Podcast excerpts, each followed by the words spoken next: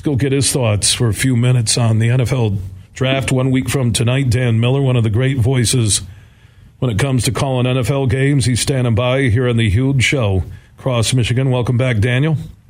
How you doing? I'm doing good, man. I'm excited about a week from tonight. You know, going through all these mock drafts, and I was looking at Jeff Risdon at LionsWire.com. I just went through the latest from CBSSports.com. They have Bijan Robinson, the running back, at 18. They got Witherspoon, the corner, uh, at six for the Lions. Uh, and in this mock, you see three defensive players in the top five. So it's been quarterback, quarterback, quarterback, quarterback conversation. Uh, but now the defenders are starting to make a move, or is it just smoke? Yeah, I think there's a lot of smoke there, and and it could be smoke either way. It could be smoke that you know people are thinking four quarterbacks are going to go early. It could be smoke thinking that some of those quarterbacks are going to fall and these defensive players go up. What I tend to notice is as these mocks start to flow in one direction, then the other mocks it seems seems to flow in that direction. It becomes the hot opinion of the minute. So, look, uh, nobody really knows except for the people inside those draft rooms for each team. Uh, beyond that, we're guessing. Let's face it. If you look back on a mock draft when it's over, if somebody nails what eight or ten of them, that's a ton.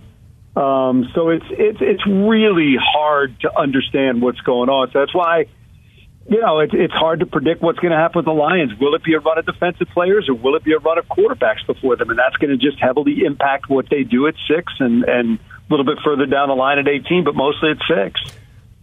Dan, are you telling me that people actually put things online or on social networks just to get clicks? I think that's pretty fair to say that that does happen. And, you know, I, I think people are going off their best abilities. A mock draft is just that. I'm not, I'm not, you know, coming down on anybody or, or, or making fun of anybody or, or the, the work that they do because they do work hard and they do know a lot about these players. What they don't know is how these teams value those players. And that ultimately is what tells you where somebody's going to go. I mean, look, when you just see CJ Stroud or, or, or uh, Bryce Young bouncing, who's going to go at number one, then all of a sudden you see Houston's not going to take a, a, a quarterback at number two.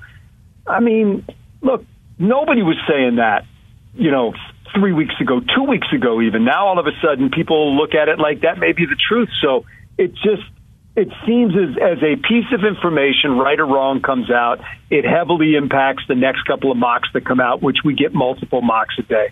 And again, to be clear, we all love this, and, and the people that are doing it work hard and they're very knowledgeable, but it's just almost impossible to really know what's going on behind the scenes. Dan Miller, radio voice of the Lions, joining us here on the Huge Show. So if this guy's there at six and they select him, and you would say that is the guy that I thought was the best fit for the Lions, how would you fill in that blank? What name? Well, I think the best fit from a need standpoint is Jalen Carter. I just don't know if they have any sort of comfort level with drafting him. I just think if, if he's fully engaged, he's exactly what they need. But I think there's questions about whether or not he's ever fully engaged uh, for a full game questions about off the field things. So, you know, talent check, intangibles, culture type things, some major red flags. So, him aside, look, if one of these mocks was correct and Will Anderson fell, great. You're overloaded with edges at that point, but you figure it out. He's probably the most talented, arguable player in this draft. I mean, Tyree Wilson makes sense. I, I'm not against, as some people are, drafting a cornerback at number six. And the reason is simple. Number one, as we have seen here year after year, there's tremendous attrition at that position. Number two, you have basically Cam Sutton under contract for next year. And beyond that, you're looking at, at trying to figure out what your depth chart's going to look like. I would look at it and I'd say if, if you truly have three corners ranked above the rest, let's just say Witherspoon, Gonzalez, and Porter, and you think they are starters in the NFL, and a, a class above the next group of guys that comes out at, at corner, be it Banks or somebody like that.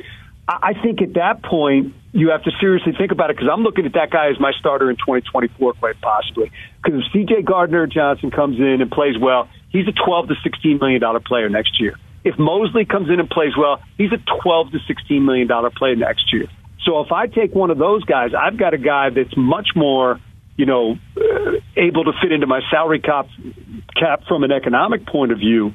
if you if you truly believe it. But this comes down to what you think these guys are. Do you believe they are starters in this league? And if you believe that that this is a frontline guy that can man that position next to Cam Sutton ultimately and ship in now, um, I, I just think it makes sense to go that direction. And I think some people just get hung up on the Okudah thing, and I think that's the wrong way to look at it.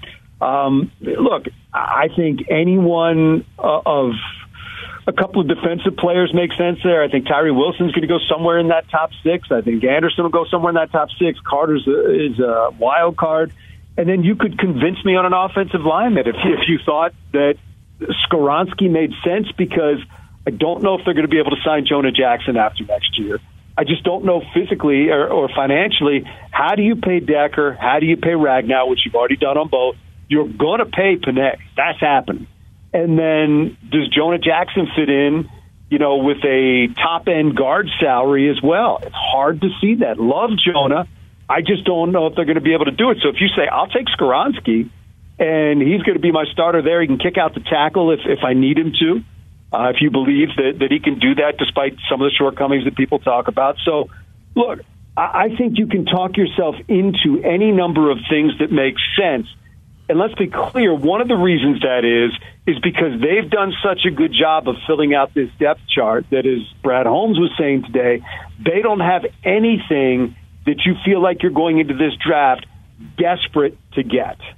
So I, I believe that it's wide open. I have no idea how they value these guys or what they're looking at, but I can make a case for a couple of things that just absolutely wouldn't shock me.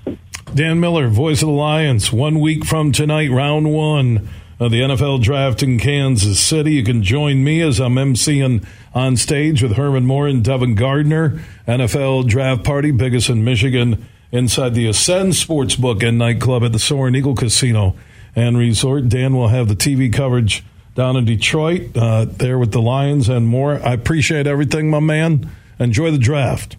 Thank you, sir. Looking forward to it. Appreciate it. All right, Dan Miller, check it in